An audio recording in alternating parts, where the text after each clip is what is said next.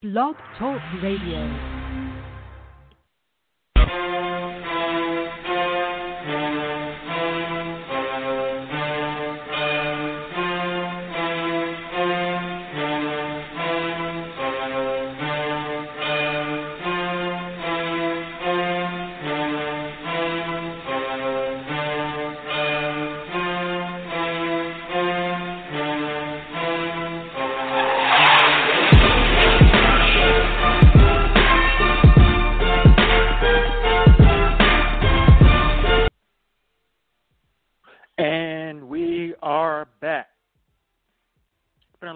Since I did an R C report, I've been doing a lot of face talk or face talk, Facebook lives, and you've seen that on Sundays. And I hope that you are enjoying that. But now we're going to try to get back to the actual podcast, the R C report.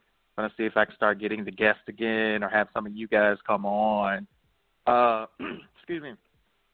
We had a really great game coming on uh, last night, Monday Night Football. A lot of people are calling it the greatest Monday Night Football game ever. Some of it, some people are saying it's the greatest football game ever. I don't know. I liked last year's Super Bowl. I liked a lot of Super Bowls. I think that it has to at least be really high stakes for you to call something the greatest game ever. A Week eleven Monday Night game can't be the greatest game ever because the stakes are not high enough, in my opinion. However, I fully support the fact that it was a wonderful game. It was a great game. It had back and forth action, and you didn't know who was going to win. It was almost exhausting how much they scored, which leads me to the question, is this a good thing for football? A lot of old heads were getting on television and talking on our Facebook group and in our blog, and what they were saying was that this wasn't football, and this is bad defense, and this is flag football, and this is arena football.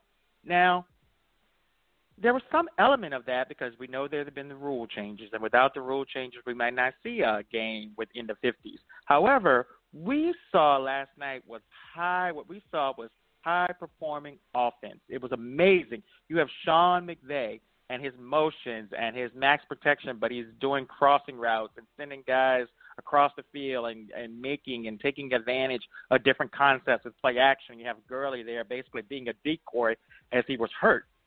And also just that you had to respect Gurley, but he did uh, hurt his ankle. He got his ankle rolled up on. And on the other side, you had Andy Reid basically running a college offense with Patrick Mahomes, and you saw how successful that was in general, over one thousand yards of offense. Both teams scored over fifty points. It was an amazing game. So on that end, I say it's great. It was great for football, two really good teams. Is the defenses were opportunistic. When you're talking about offense, that's that excellent, that's that well schemed, that's that well executed, with that those kinds of football minds, then that's not defense. Now, granted, some defenses could have done better, and these are not two great defenses. Uh Los Angeles has never lived up to the hype of getting Sue and getting Talib and getting Peters. They never lived up to the hype of being a good defense. They aren't. But they still do have weapons. And most of all, they have Aaron Donald, and we'll get to that later. But I would also say that you can't look at this as normative. If every game is like this, then no. I don't think it's good. I don't think we should see games like this. I don't think it should become the Big twelve, because when Big twelve games, honestly, there's so much scoring. They bore me. They get tired. I get tired. I look around when the games are on. I'm texting. I'm doing things around the house. I look up. Somebody else scored. It becomes so monotonous. I'm a wrestling fan. When wrestling was in its heyday, E C W came around. If you don't know anything about E C W, E C W was Extreme Championship Wrestling, and they had tables, and they had flaming tables, and they hit people with frying pans and kindle sticks and chairs and just about everything brutal you could think of in wrestling, they did at E C W, and it was the most revolutionary thing I'd ever seen. But then after a month, two, three, four, it became normative. And they kept having to do things to top themselves. So instead of just going through two tables, you go through three, or you jump into the crowd, or you light yourself on fire, or you light the table on fire. that's what happens with high scoring. It just becomes so normative, and you know that any time, at any time, in any place, in any down, there could be a score. And at some some level, that becomes boring. So I don't want this all the time. But what I do like, what I do like is that when we have little flourishes like this and we see this excellence, I'm all for that. But I cannot be all for that on a consistent basis. Patrick Mahomes, a lot of people are saying that maybe last night's his fault. He played really well in some spurts, but we also saw the Texas Tech Patrick Mahomes. E S P N had a stat that basically said if he had the ball more than two point five seconds, that's where all his interceptions this year occurred. His passer rating goes down very far, while if he throws before two point five seconds, that means that he's doing very well. So basically, the, before two point five seconds is when Andy Reid has schemed it perfectly, and he's read it perfectly. That after two point five seconds is when he's trying to make something happen. He had five turnovers. As well as he played, you cannot excuse five turnovers. I love Patrick Mahomes. He's probably my favorite player to watch right now. But it was a learning curve. I said on the uh, thread that he had been taken to the learning tree, that this is one of those games, along with the New England game. Everything's been smooth sailing, but there are games like this game where you have to learn in your evolution of a quarterback and how to win. You got to protect the ball. You got to realize when plays are over, and you have to give up to learn how to just take the small, the very small uh, yards. Can't go broke making a profit. Throw some checkdowns. Every play doesn't have to be a deep pass. Every play doesn't have to be you scrambling around and throwing the ball across your body thirty yards. It's just a learning experience. I'm not down on Patrick Mahomes, but you can't excuse, I don't care how many uh, yards you throw for, you can't excuse five turnovers. It's not excusable. Between the turnovers with Kansas City and the penalties, I think they had twelve penalties, that was really the game right there. They're on the same level as the Rams, but the the twelve penalties, the five turnovers, you can't overcome that. I, I don't know any team that really could, and it still was amazing how many yards they put up in total with all that going on. Aaron Donald obviously made a big impact. He was double-teamed on seventy-seven percent of his uh, snaps yesterday, and he got pressure consistently. He made turnovers happen. He altered Patrick Mahomes many times with the pressure that he was giving to him. And Pat, at, yeah, Aaron Donald is the best player in the N F L, guys. If you look at Pro Football Focus, Pro Football Focus has him rated as the highest for the last three years. He's taken J J Watt's spot, and what he's doing is getting inside pressure even though he's double-teamed. He's a beast. He's a monster. And when you get that inside pressure, you got a guy coming right at a quarterback, there's not much you can do. And I won't hear any arguments from Khalil Mack fans. No, he is not the same impact. He's a defensive lineman, an interior defensive lineman, and he still has more sacks, and he's constantly double-teamed. Khalil Mack has moved all around the line, so he won't get double-teamed as often. So I'm not hearing any arguments from Khalil Mack fans about Khalil Mack being better. It's obviously Aaron Donald, and the stats and the ratings and the grades point that out. Last thing on our game, we have to figure out how good the Rams are. Are the Rams true Super Bowl contenders? I say yes. Are they better than the Saints? I say no. If they have to go into New Orleans, will they beat the Saints?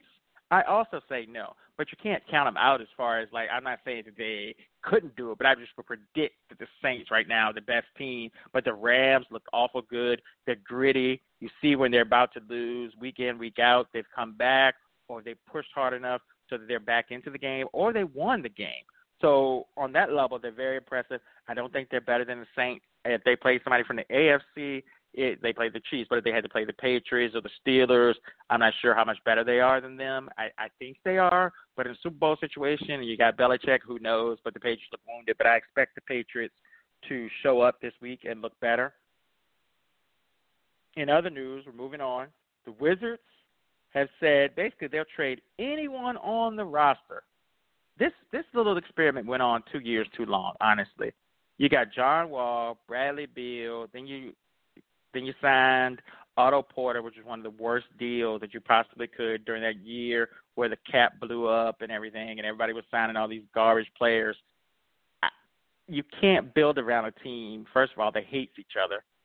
Scott Brooks is too weak. We saw that he couldn't handle Durant and Westbrook. I don't know what made uh, them think that he could handle Wall and Beal. But the biggest thing in this is that, it, like, John Wall hasn't developed. Can you tell me why John Wall is the same exact player that he was three years ago? Can you tell me why John Wall doesn't have a jump shot yet? Can you please explain to me why he wasn't traded before? You had to make a choice between Wall or Beal several years ago. They didn't do it. Now they're stuck. John Wall, in two years, his contract's going to blow up to forty million dollars. Who's trying to take for a guy who looks disinterested, a guy who came to camp out of shape, and everybody went on Colin Kaepernick. Colin Kaepernick. Everybody went on Colin Cowherd and said he was racist because this guy made his debut with a Dougie. But what Colin Cowherd was trying to say is that your point guard has to be a leader and that John Wall was not serious enough to lead a basketball team and build a franchise around. He's saying he wasn't a professional. Had nothing to do with the race, and I know we like to identify that all the time, but it had nothing to do with race. And Cowherd called it. This is what John Wall has become. He's not professional. And you see that when we got the report coming out that he told Scott Brooks to F you.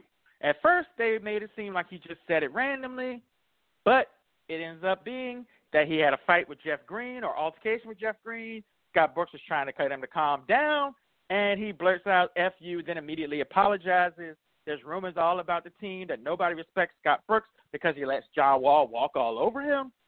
And you got all kinds of tension, and Beal has openly said it, that they have all kinds of tension, and this is how it's always been, very dysfunctional. Evidently, Beal had a Festivus kind of thing where he said uh, in the huddle, basically, let's air our grievances, say everything that we think is wrong with this team, and everybody went around, and then he looked at Scott Brooks and he blamed him. What is going on in D C? And why is Ernie Grunfeld still employed?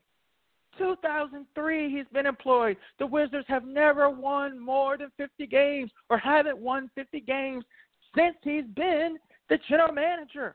Even when they had the Gilbert Arenas thing, he still has a job. Why?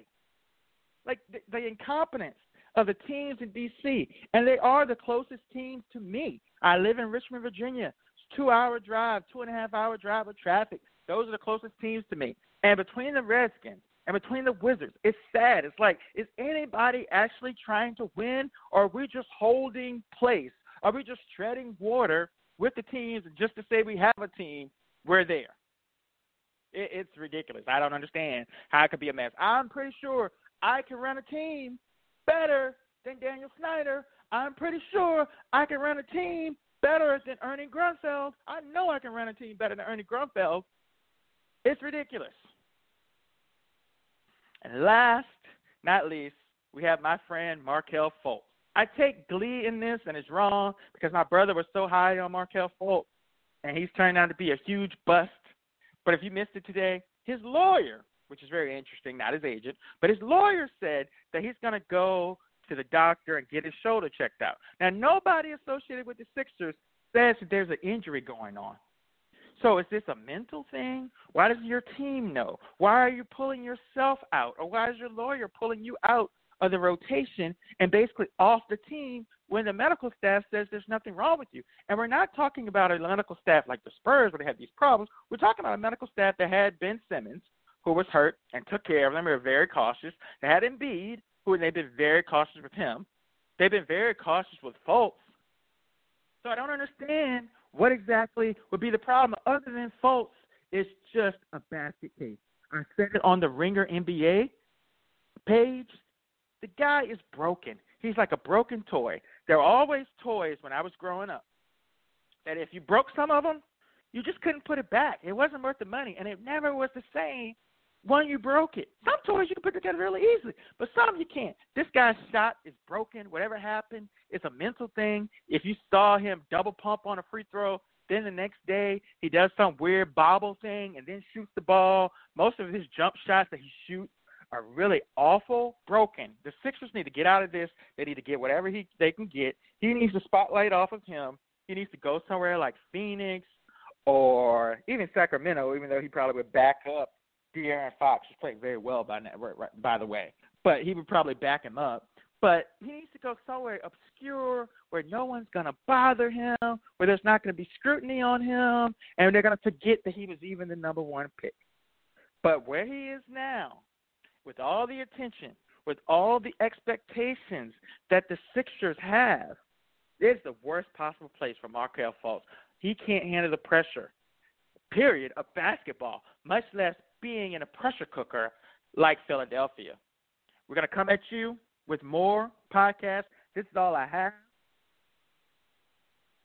For the Draft app, Draft, look at it in your Play Store on iTunes or look or iTunes App Store. Look at it in your Play Store. If you have a Droid, you download it. It's great to play. We're doing a lot of it in I B S. What you do, basically, it's like FanDuel or DraftKings, but what you do is you draft the team.